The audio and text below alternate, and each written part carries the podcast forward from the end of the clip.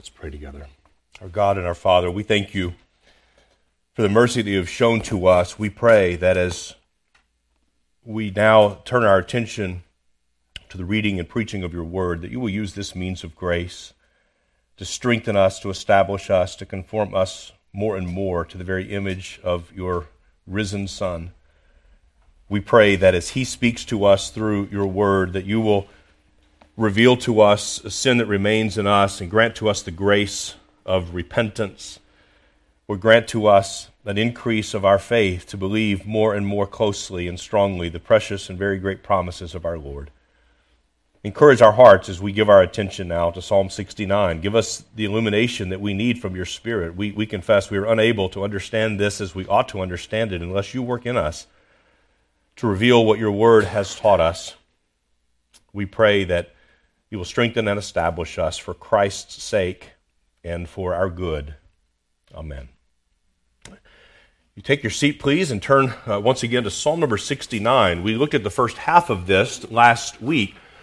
As we've been walking through this sort of short mini series on imprecatory psalms, psalms that frankly don't get a lot of attention, uh, we've talked about some of those reasons why they can be somewhat awkward for us, even as we're reading in, in, in, our family worship or reading in our, in our own private devotions, and we come to this, this language that, that says things like, may their teeth be dashed against the, knock their teeth out, or may their infants be dashed against the rocks, or in this case, in Psalm 69, may their house be made desolate. And we think, aren't we supposed to pray for our enemies and pray for those who persecute us? How do we reconcile these things? So we looked last week at the first half of Psalm 69, and, and David is, is pouring out his heart to God, expressing a depth of suffering, a, a, an almost despair, and he compares it to rising water coming up to his neck, and his feet are mired in clay, and he can't even get a good foothold. He's slipping and sliding, and well, you can imagine what that was, what that would be like. It's a poetic expression to describe the kind of suffering he's enduring. We don't know the particular circumstances in which David writes this. There are a number of occasions we could look at in David's life and say, well, this fits. But we don't know the particular circumstances, but we do know that David says he's suffering without cause. So there are times in David's life we know, for example, in Psalm 51, he is suffering under the weight of his own sin. As we sang, in, in thy wrath and hot, good, hot displeasure. That's, a, that's a, a psalm that we sing is based on Psalm 38. Again, David is repenting before the Lord. That's not the case here in Psalm 69. But there are a number of reasons, a number of, of ways in which the people of God might suffer in this age. Sometimes we suffer because of, of outside external things that happen to us. Maybe it's a bodily injury. Maybe it's sickness has come to us. Maybe it's internal. Maybe it's our own sin that we, we've, we've been caught up in our own, the web of sin. God has brought to us the grace of repentance, and we're grieving over that. Lord, I've been a Christian for this long, and I'm still dealing with this. Other times, think about the Apostle Paul as he walked the streets of Athens, and it said the, his heart was grieved within him when he observed the idolatry. Sometimes we grieve and we sorrow internally because we see the degrading of our culture. We see the sin all around us, and it breaks our heart. And there are all kinds of different ways that we can suffer to varying degrees, and it just sometimes can come upon us like a tidal wave. And the main thrust of last week's sermon was to demonstrate how we ought to read and, and indeed pray Psalm 69 as a guide to us. And, and there we saw three different voices. First is the voice of David. That's the original, in, in human terms, the author. The Holy Spirit inspired David as David wrote this and he called out to God. So we read and pray the psalm through the voice of David, but we also read it and pray it through the voice of Christ himself, our Messiah. Six different times this psalm is quoted in the New Testament. And many times those very words are given into the mouth of Christ. He is the one who prays this. But also, we saw that third voice is the church in every age, in every place, may and ought to pray Psalm 69 as, as a guide for us. When we are dealing with persecution, sorrow, difficulty, we may pray, we ought to pray Psalm 69 as an inspired, infallible guide to us to help us in our praying. So that's where we come this week. And I'll read the psalm in a moment, but that's where we come this week. The main thrust today is how do we pray? As we look at Psalm 69, for what things ought we to pray when sorrow comes upon us, when suffering comes upon us? Again, whether that's external or internal. How do we pray? Let's read together Psalm 69. Hear now the Word of God. I'm reading now from the Legacy Standard Bible. It's a, sort of a revised version of, or an updated version of the New American Standard. Save me, O God, for the waters have threatened my life. I have sunk in deep clay, and there is no foothold. I have come into deep waters, and a flood overflows me. I am weary with my calling out. My throat is parched. My eyes fail while I wait for my God. Those who hate me without cause are more than the hairs of my head. Those who would destroy me are powerful, being wrongfully my enemies. What I did not steal, I then have to restore. O God, it is you who knows my folly, and all my guilt is not hidden from you. May those who hope for you not be ashamed through me, O Lord Yahweh of hosts. May those who seek you not be dishonored through me. O God of Israel. Because for your sake I have borne reproach. Dishonor has covered my face. I have become estranged from my brothers and a foreigner to my mother's sons. For zeal for your house has consumed me, and the reproaches of those who reproach you have fallen on me. When I wept in my soul with fasting, it became my reproach. When, when I made sackcloth my clothing, I became a byword to them. Those who dwell at the gate moan about me, and I am the drunkard's songs. But as for me, my prayer is to you, O Yahweh. At an acceptable time, O God, in the abundance of your loving kindness, answer me with the truth of your salvation. Deliver me from the mire, and do not let me sink. May I be delivered from the foes and from the deep waters. May the flood of water not overflow me, nor the deep swallow me up, nor the pit shut its mouth on me. Answer me, O Yahweh, for your loving kindness is good. According to the abundance of your compassion, turn to me. Do not hide your face from your slave, for I am in distress. Answer me quickly. Oh, draw near to my soul and redeem it. Ransom me from my enemies. You know my reproach and my shame and my dishonor. All my adversaries are before you. Reproach has broken my heart, and I am so sick. And I hoped for sympathy, but there was none, and for comforters, but I found none. They also gave me gall for my food, and for my thirst they gave me vinegar to drink. May their table before them become a snare, and when they are in peace, may it become a trap. May their eyes darken so that they cannot see, and make their loins quake continually. Pour out your indignation on them, and may your burning anger overtake them. May their camp be desolate. May none dwell in their tents, for they have persecuted him whom you yourself have struck down. And they recount the pain of those whom you have wounded. Add iniquity to their iniquity, and may they not come into your righteousness. May they be blotted out of the book of life, and may they not record, be recorded with the righteous. But I am afflicted and in pain. May your salvation, O God, set me security, set me securely on high. I will praise the name of God with song and magnify him with thanksgiving, and this will please Yahweh better than an ox or young bull with horns and hooves. The humble see it and are glad. You who seek God, let your heart revive. For Yahweh hears the needy and does not despise his who are prisoners. Let heaven and earth praise him, the seas and everything that moves in them. For God will save Zion and build the cities of Judah, that they may dwell there and possess it. The seed of his slaves will inherit it, and those who love his name will dwell in it. May the Lord bless the reading of his word. Let us notice in the first place what David, how David prays, how, how Psalm 69 may indeed shape our prayers. I'm going to start with verse 16. We're going to work our way through the second half of the psalm. David having, I mean, kind of reassured himself that the Lord will deliver him. He says, Answer me, O Yahweh, for your loving kindness is good. According to the abundance of your compassion, turn to me. David prays based on the character of God.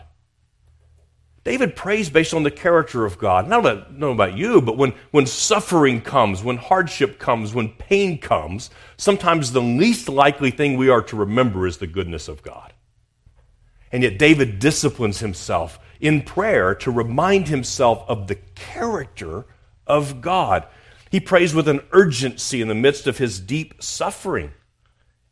And he says, How great is your goodness, he says in Psalm 31, which you have stored up for those who fear you, which you have worked for those who take refuge in you before the sons of men. Perhaps no description of God better summarizes who he is than his goodness.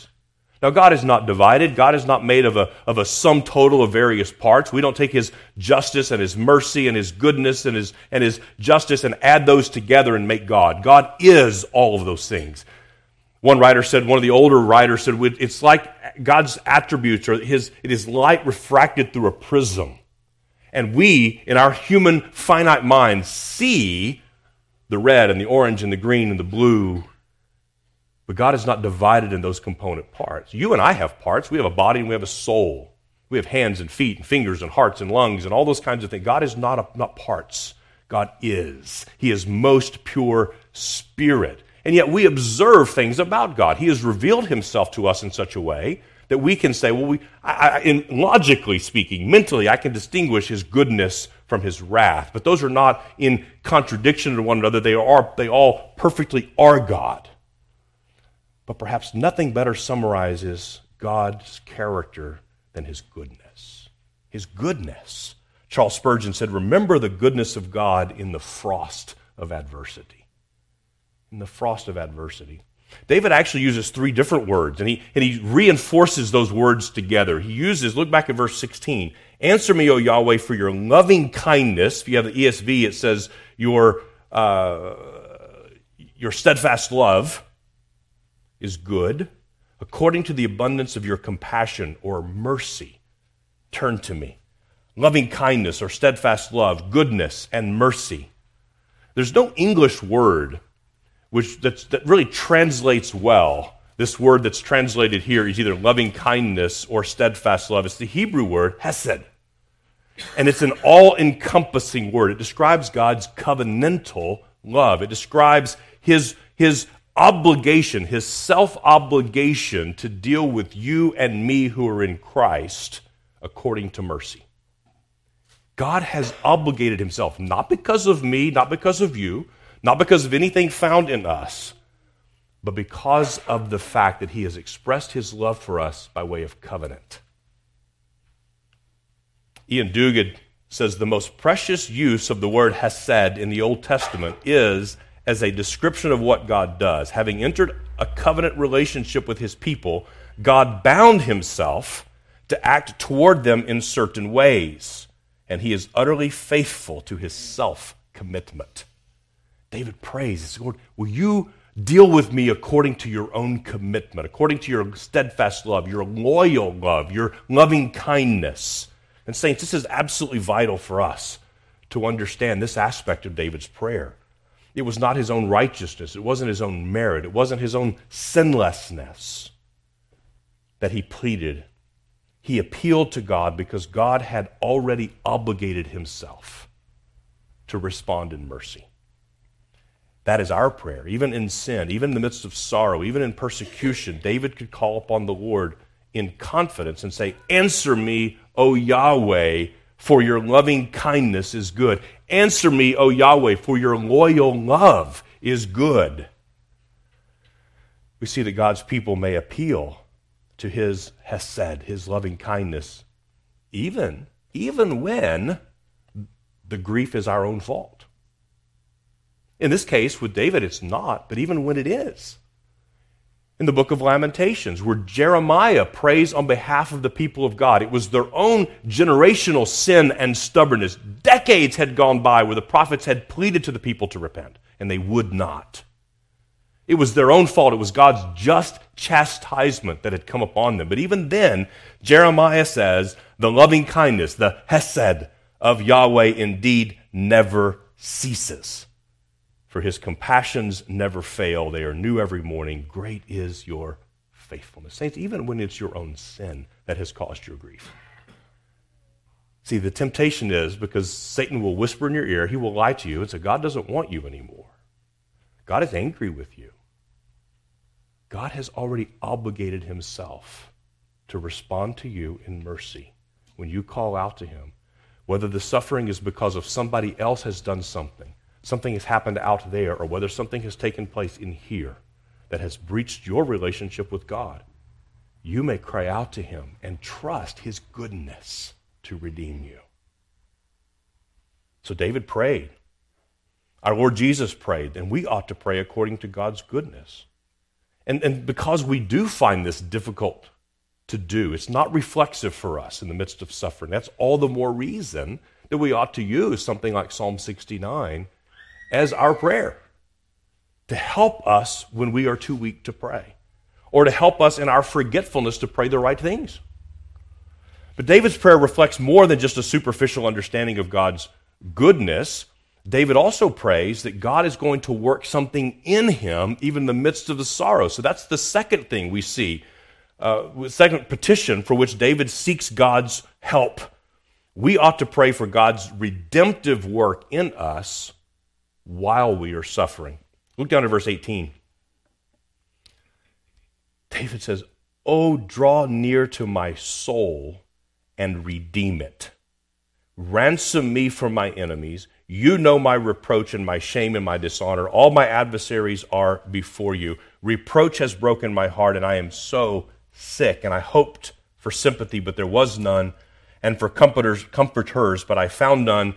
They also gave me gall for my food, and for my thirst, they gave me vinegar to drink. And of course, the New Testament apostles attribute that statement to Christ himself.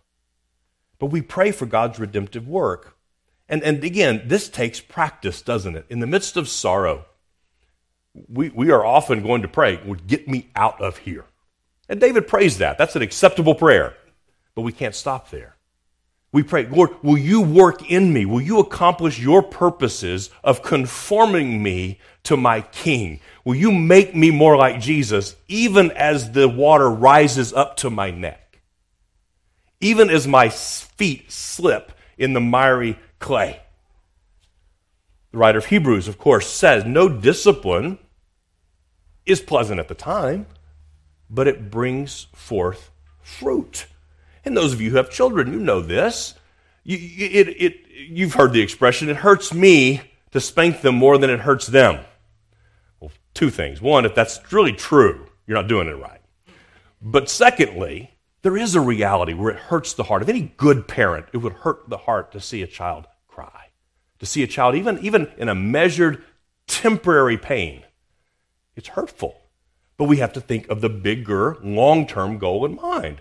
Bruce Ray, and I quoted from him recently, he's a book called With, Withhold Not Correction. Listen to what he says.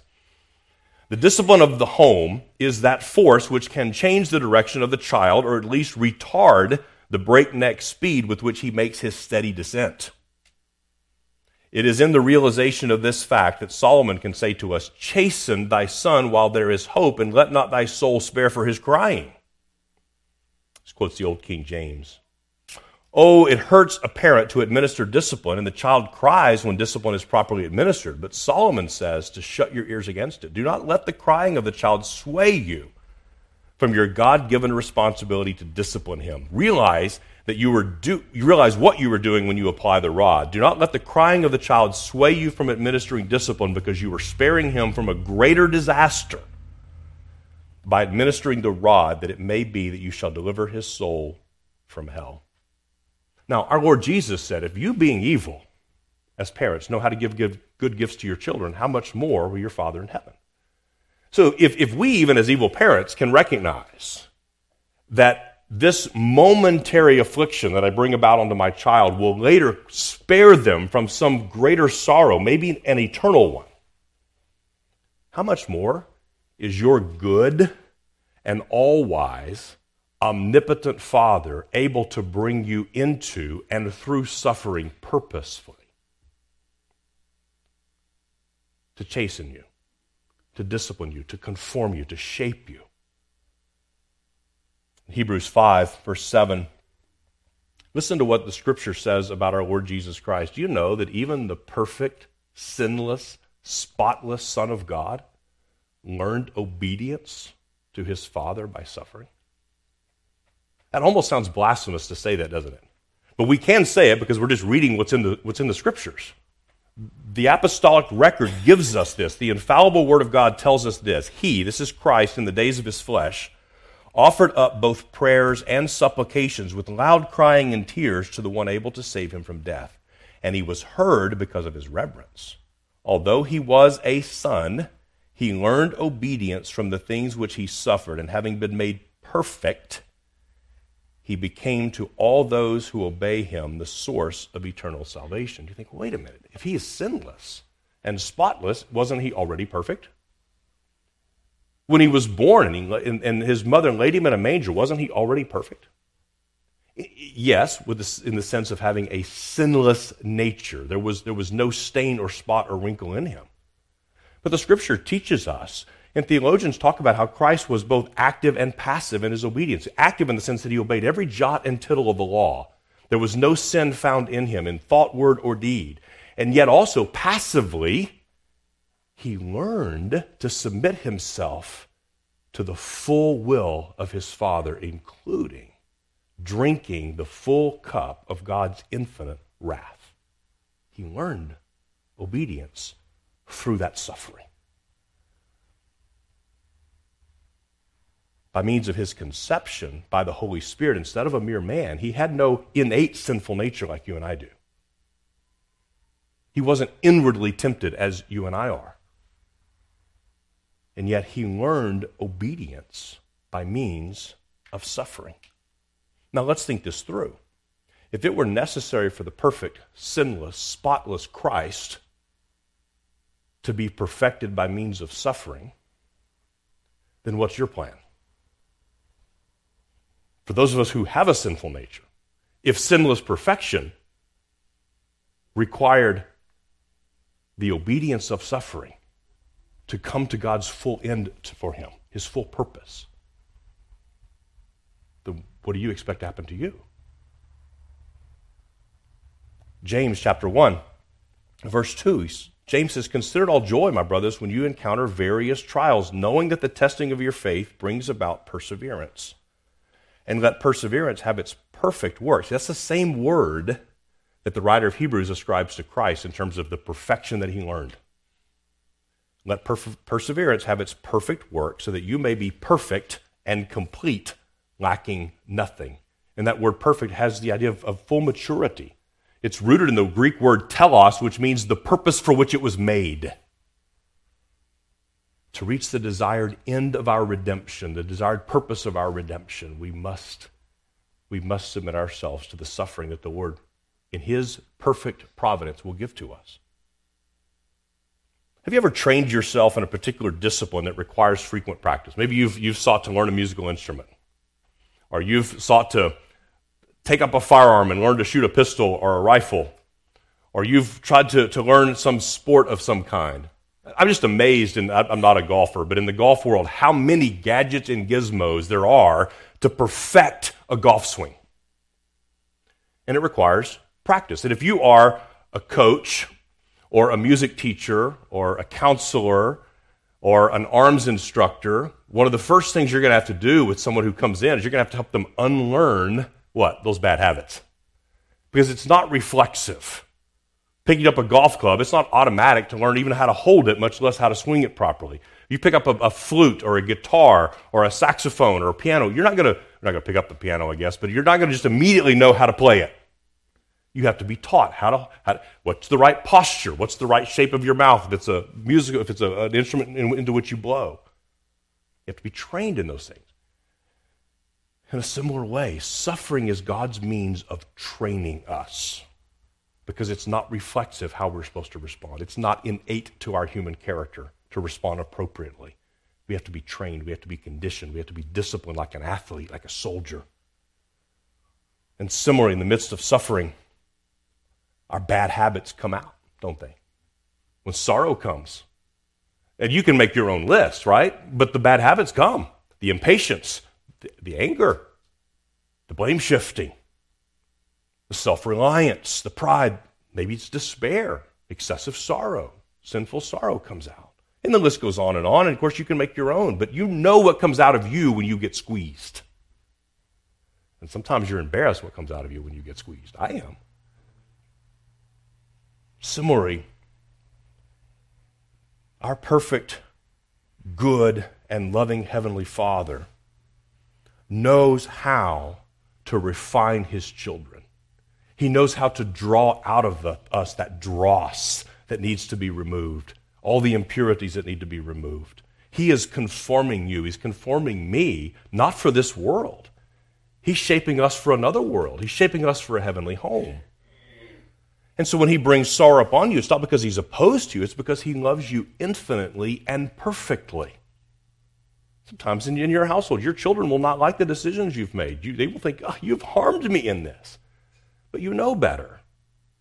Even as an imperfect father, even as an imperfect mother, you know better. And certainly, your heavenly father knows. In Thomas Watson's old book called The Mischief of Sin, he says this He says, To bless God in heaven when he is crowning us with glory is no wonder. But to bless God when he is correcting us, to bless him in a prison, to give thanks on a sick bed, not only to kiss the rod, but to bless the hand that holds it. Here is the sun in its zenith. This speaks a very high degree of grace indeed, and very much adorns our suffering. So, how do we pray? in the midst of suffering. First, we remind ourselves of the character of God. We meditate upon his goodness, his loving kindness, his mercy. Secondly, secondly, we ask God to sanctify us. Oh Lord, will you work in me? Will you expose things in me that need to be gone? Will you, will you grant to me graces that I don't presently possess? Now let's look down at verse 22 to 28. Here is the, this section of imprecation in Psalm 69. And how do we think about this, this call for cursing in the context of everything else here? And it's helpful as we pray it this way. In the midst of sorrow and suffering, it is right for us to pray that God will deal justly with his enemies. There is no contradiction, there is no inconsistency between us praying that God would sanctify us in the midst of suffering, that, that He would draw us near to Himself, and also that He would deal justly with His enemies. May their table before them become a snare, and when they are in peace, may it become a trap. May their eyes darken so they cannot see, and make their loins quake continually. Pour out your indignation on them, and may your burning anger overtake them. Down to verse 28, even praying so far as may they be blotted out of the book of life and may they not be recorded with the righteous. Now, once again, I won't ask for a show of hands, but who's confident they could pray such a prayer onto their own without sinning? This is why the Word of God is such a helpful thing. The Psalms are such a good gift to God's people that we may pray the very words of Christ as our sure guide and also to pray, so, pray this in, in balance. There are seven verses here of direct imprecation in the midst of 36 overall verses. As we pray, let's pray with a balanced perspective. Yes, we pray for God's judgment on his enemies after we have prayed that God does a work in us. After we have prayed with, with an admission that I too am a sinner in the need of God's grace, that there is sin that remains in me. Brothers and sisters, we have the the blessing of God upon us and upon our nation for so long that we've been spared violent persecution. But that is not the case in every place on the planet today, nor is it the case that that's been the, the testimony of, of Christians throughout the ages. This is somewhat of a historical anomaly to kind of have the, have the kind of peace that we have had. And we are not assured in any way by the Word of God that this sort of peace will continue. We're not given that assurance. In fact, we're told the opposite in the Word of God, aren't we? So we pray to remind ourselves of the goodness of God, and we pray that God will use our present sorrows to conform us more and more to His image. It's also right for us to pray that God would deal justly with His enemies.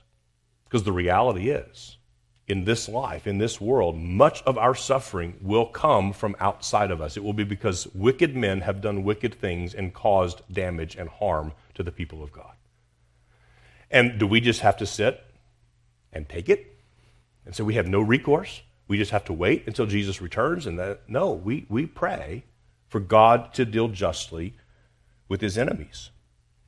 As we've noted already in this, this brief series on the imprecatory Psalms, there's not an automatic conflict between praying for, for the salvation of even the most wicked men and also praying for God to judge them if they remain unrepentant. God has given us this spirit written prayer book in which we may pray rightly for our enemies. I ran across an example just yesterday uh, in, in Table Talk, the online version of Table Talk magazine, there's an article just written in the last few days from Pastor Valerie Zadorinsky, or Zadorizny, a Reformed Presbyterian pastor in Ukraine. Now think about this is this is sometimes theoretical and abstract for us. Not so much right now. If you're a pastor in the Ukraine, how do you lead your people? How do you encourage them to pray? How do you your own soul? How do you pray? Listen to what he says. He is a, a New Testament lecturer at the Evangelical Reform Seminary in Ukraine, in, in Kiev, but he's actually in, he's, he's currently in Odessa. And he says there it's relatively peaceful, it's relatively quiet. You hear some distant shelling.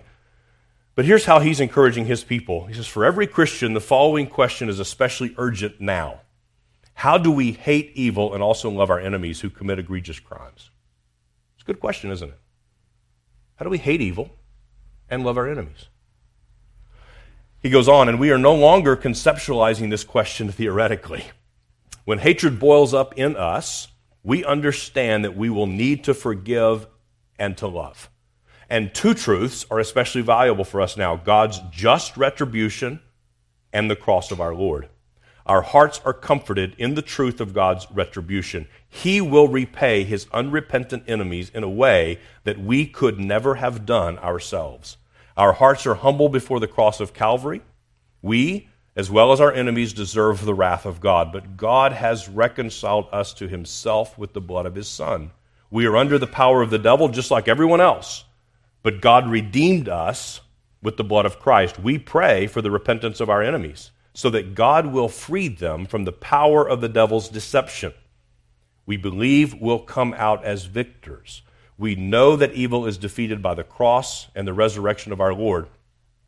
We know that whatever our enemies do to us, we will be resurrected because God has united us with Christ. Therefore, we celebrate the victory of our Lord. The main battle took place, and the main enemy was already defeated by the cross. You see, he holds those two things in, I think, in a good balanced tension.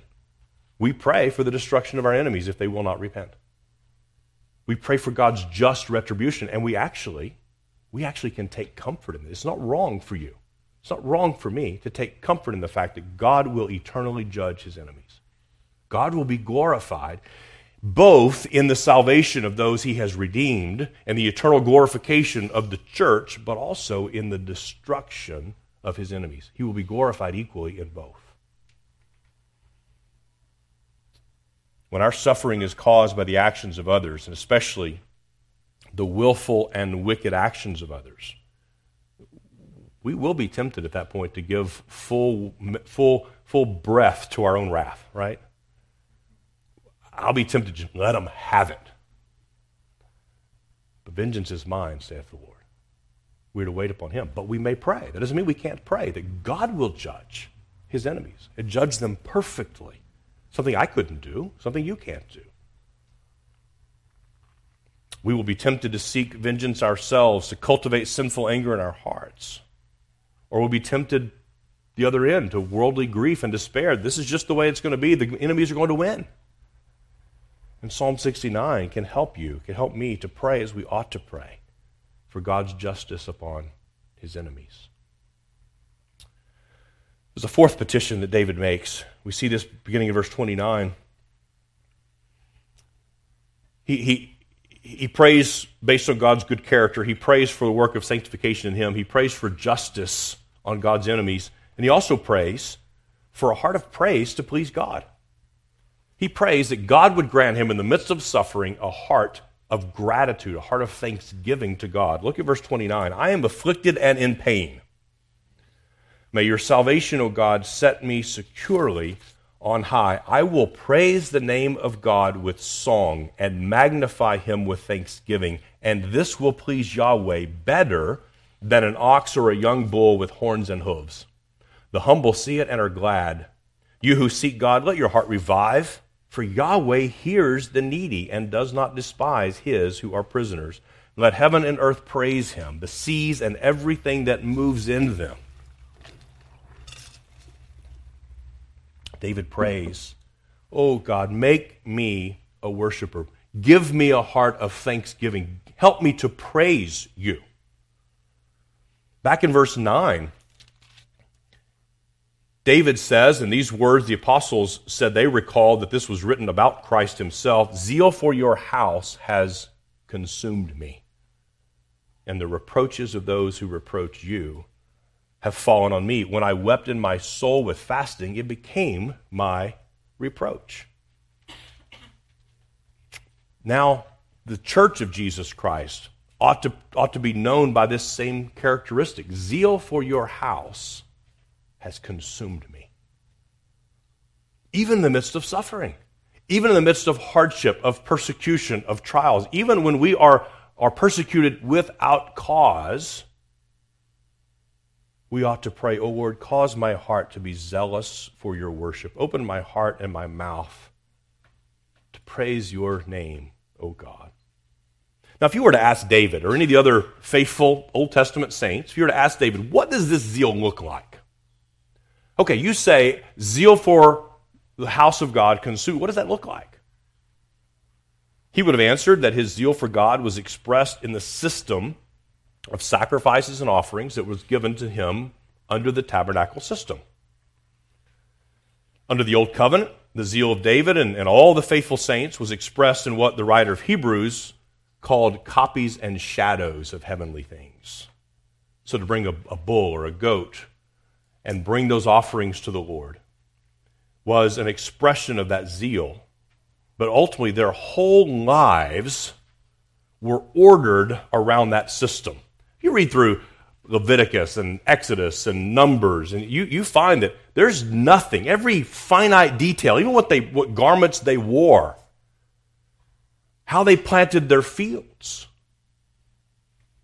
how they lived their ordinary everyday lives, everything revolved around the Mosaic Law. That was burdensome, no doubt. Peter said later on, I mean, neither we nor our fathers were able to bear this. But that's how zeal would have been expressed under the Old Covenant. Now, under the New Covenant, the entire sacrificial system has been fulfilled in Christ. No longer do we bring bulls and goats in. No longer do we have an, offer, an altar here on which we make offerings to the Lord. No longer do the people of God demonstrate their zeal for God through those particular things or through a particular place like Zion, like Jerusalem, like the temple. But rather, we demonstrate our zeal for the worship and praise of God by gathering under his New Testament ordinances, under his New Covenant ordinances.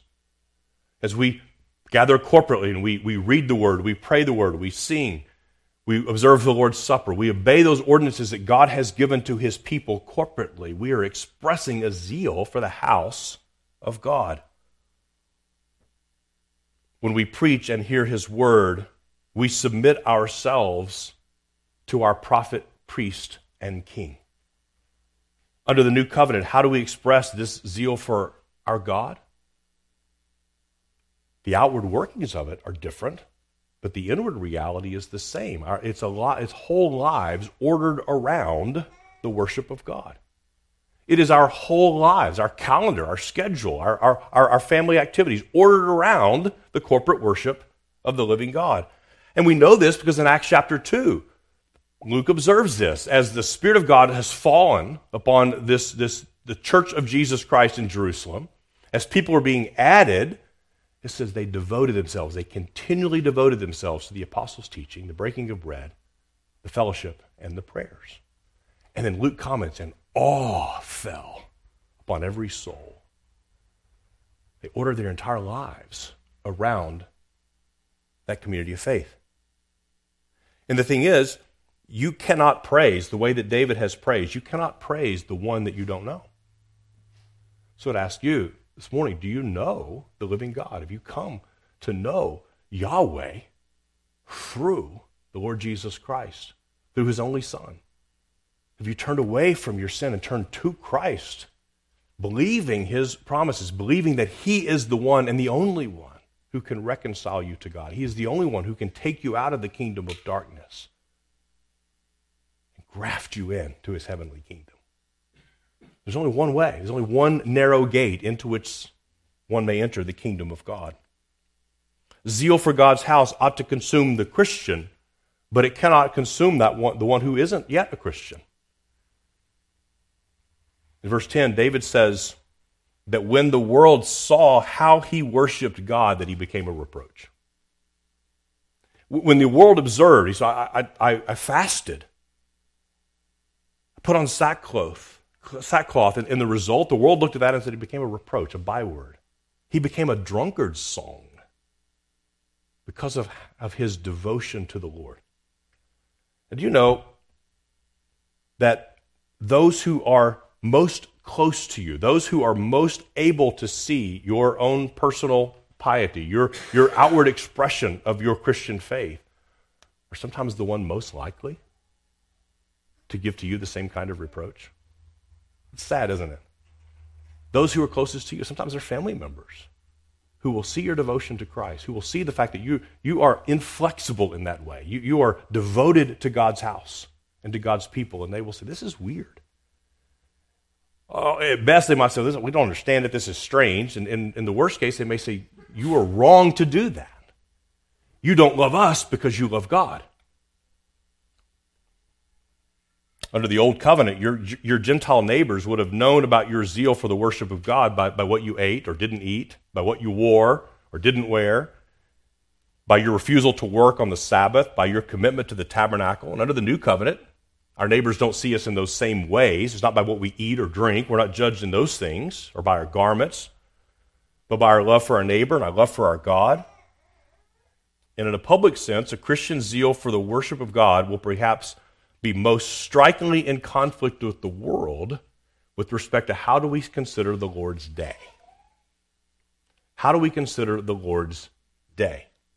And increasingly, I mean, I grew up where we actually, there were still blue laws and stores that were closed and that kind of thing, and that's not the case anymore. In fact, increasingly, just ordinary common activities are done on the Lord's Day.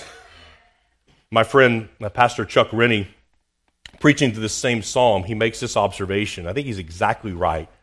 He says this I understand the temptation, but I've always found it troubling when we think that we are being evangelistic to our friends and to our family by agreeing to miss church for a birthday or some function or other, some unnecessary work, much less sports.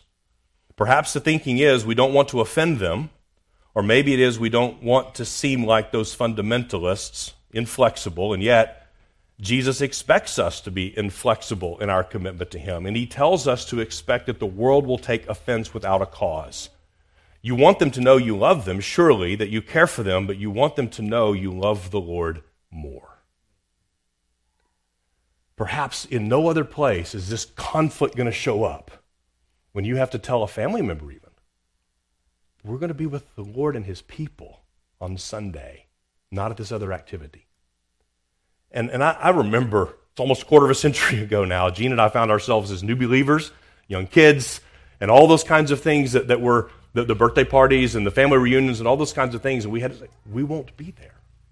And it was hard. It was grievous because there was a sense of, of they were personally offended, and, and, and we had to stand our ground and say, we would love to come. We want to be with our family. We want to participate in those things. There are six other days that we will, we will move everything we can possibly move around to be there, but not on the Lord's day. That belongs to Him. It's not mine to negotiate with, it's His. We won't be there. And even worse, we were sometimes pressured to schedule our own birthday parties on a Sunday because that was more convenient for everyone else. And we had to say, we're not doing that. And in time, uh, the Lord was gracious to us, and as He grew our love for Him and His people, and in time, even our families began to accept those things. But it had to be some some training, as it were, both for our own souls and for those around us. And, and to some of you, Psalm 69 should come, this, this statement in particular, this, this, this prayer that David makes, to make me zealous, to make me thankful, to make me worship you. Psalm 69, I hope, is an encouragement to you to persevere, to continue to grow in your commitment to the worship of God and to your commitment to the Lord's day. Some of you uh, may need the grace of repentance in this area because you have forsaken the Lord's day regularly. Some have established a pattern of prioritizing all kinds of other things instead of the gathered worship of God. David says, I will praise the name of God with song and magnify him with thanksgiving. And he says, look back at verse 20, uh, verse 31. This will please Yahweh better than an ox or a young bull with horns and hooves. Even under the old covenant system, it was, it was still about where's your heart? To just go through the motions. David just to bring the bull and the goat. I mean, that, that's, that checks the box. That satisfies the letter of the law. But Jesus told the Pharisees, Go and learn what this means. I desire mercy and not sacrifice. He wants your heart. And David prays, Lord, help me to give my heart to you. Help me to, to express that. Help me to live in such a way that I'm willing to bear the shame and reproach, to even be a drunkard's song, because I've dared to worship God publicly. And even those near to me, without cause, have said, This is stupid. Why are you doing this? There's a last petition in the very in the last two verses that David makes. David prays in a confidence that Christ will indeed preserve his church. Again, David prays, Christ prays, and now we as the church can pray, for God will save Zion and build the cities of Judah. Zion was a, was a literal historical city. It was Jerusalem, and it's also a type we see in the, in the New Testament, you turn to the book of Revelation and say, Zion is that city of God. It is the new Jerusalem that comes down out of heaven. It is the church. He says, God will save Zion. He will save his church, and he will build the cities of Judah that they may dwell there and possess it. David can pray in confidence, and we even greater confidence because we have seen the Messiah. We know Jesus of Nazareth is the one who has come and said, I will build my church, and the gates of hell will not prevail against it. We can pray in faith that God will redeem, indeed redeem his church, preserve his church, and ultimately glorify his church. And we pray that as long as the Lord tarries, he will preserve his church even in generations to come. Look what he says the seed of his slaves will inherit it. Now, we're not thinking in terms of, of physical seed at this point. This is the seed of Christ. This is the spiritual offspring of Abraham. This is those who have embraced by faith and repentance the gospel of Jesus Christ. And we have, we have a, a reasonable expectation as parents that as we're faithful to teach and instruct our little ones, as they sit under the gospel in, in, in your homes and in this place, that in due time God will call them and the seed of his slaves, the seed of his ser- servants, will inherit the same precious promises. Not because, the reason we, you know this, we don't practice, we don't baptize our babies in, in, in a symbol of them already being in the covenant. We believe it's, it is a spiritual covenant. It is by faith and repentance that one is grafted into the new covenant. But we pray for the salvation of our children. We pray for the salvation of our neighbors. We pray for the Lord to raise up workers for the harvest in the next generation, believing that God is going to preserve his church if he tarries. This isn't the end of the line for the church. It's easy. It's easy to be tempted. We look at the headlines, we look at all that's going on in the world and think, man, is this it? Is this the last age where the church will be prosperous? Have you thought that? Been tempted to think that? Look at David says, the seed of his servants will inherit it, and those who love his name will dwell in it. The church isn't going away, saints, because Christ isn't going away. His promises aren't going away. In 2 Timothy 2, in verse 2, Paul tells Timothy, says, What you've heard from me in the presence of many witnesses, teach to faithful men who will be able to teach others also. There's four generations in that one verse. The seed is going to inherit the promises of God. The church will endure. He's going to use his means to accomplish that. So, in the midst of, of overwhelming sorrow and suffering, Psalm 69 stands as a wonderful help to us in our praying, doesn't it? It, it helps us to, to step back, as it were, and, and think about, in light of everything that's going on around us, we can so become so focused on the circumstances, so focused on that water that's coming up to here, so focused on the fact that I, my feet just feel like I can't get purchase. I just keep slipping and sliding. That's the image that David starts with. He, he begins the psalm with, I have sunk in deep clay, there's no foothold, I've come into deep waters, and a flood overflows me. And he ends with, God will save Zion. And the cities of Judah will be preserved. In fact, it won't just be empty shells of cities. You can go in various parts of the world today, and there are ancient ruins where people used to dwell. The building's still there. But no one, there are, there are churches and cathedrals around the world. Magnificent structures, and no one's there. But that doesn't mean that God has abandoned his church. As we pray, we pray, Psalm 69 helps us to remind us of the goodness and God's covenant love to his people, his hesed, his covenant faithfulness, his self obligation to respond to us in mercy. We pray according to Psalm 69, that God will sanctify us, that He will use the sorrows, the suffering, the troubles, the difficulties to conform us more to the image of His own Son. That He will use those very means to sanctify us in the truth. We pray that God will deal justly with His enemies. As, as we, we pray one way or the other that God would deal justly, either because He's poured out His infinite wrath on their behalf in Christ and He calls them to faith and repentance or if they remain unrepentant, they will not escape the judgment of God. And we have a right to be encouraged by that. We pray that for, for the hearts, we pray that God would give us hearts of gratitude, hearts that praise Him even in the midst of suffering. That God would give us hearts that, that reflexively we might think, like the, like the dog that gets hit by the car and wants to run under the porch and isolate and maybe I live, maybe I die, and you won't see me again until I'm well. And sometimes our hearts are that way. When we suffer, we want to isolate. Psalm 69 helps us push back against that natural impulse. No, that's the very time. We need to gather with God's people and lift up your voices in praise to Him. And we pray in confidence that Christ is going to establish and preserve His church. The very gates of Hades will not prevail. No foe, no enemy will triumph. Let's pray.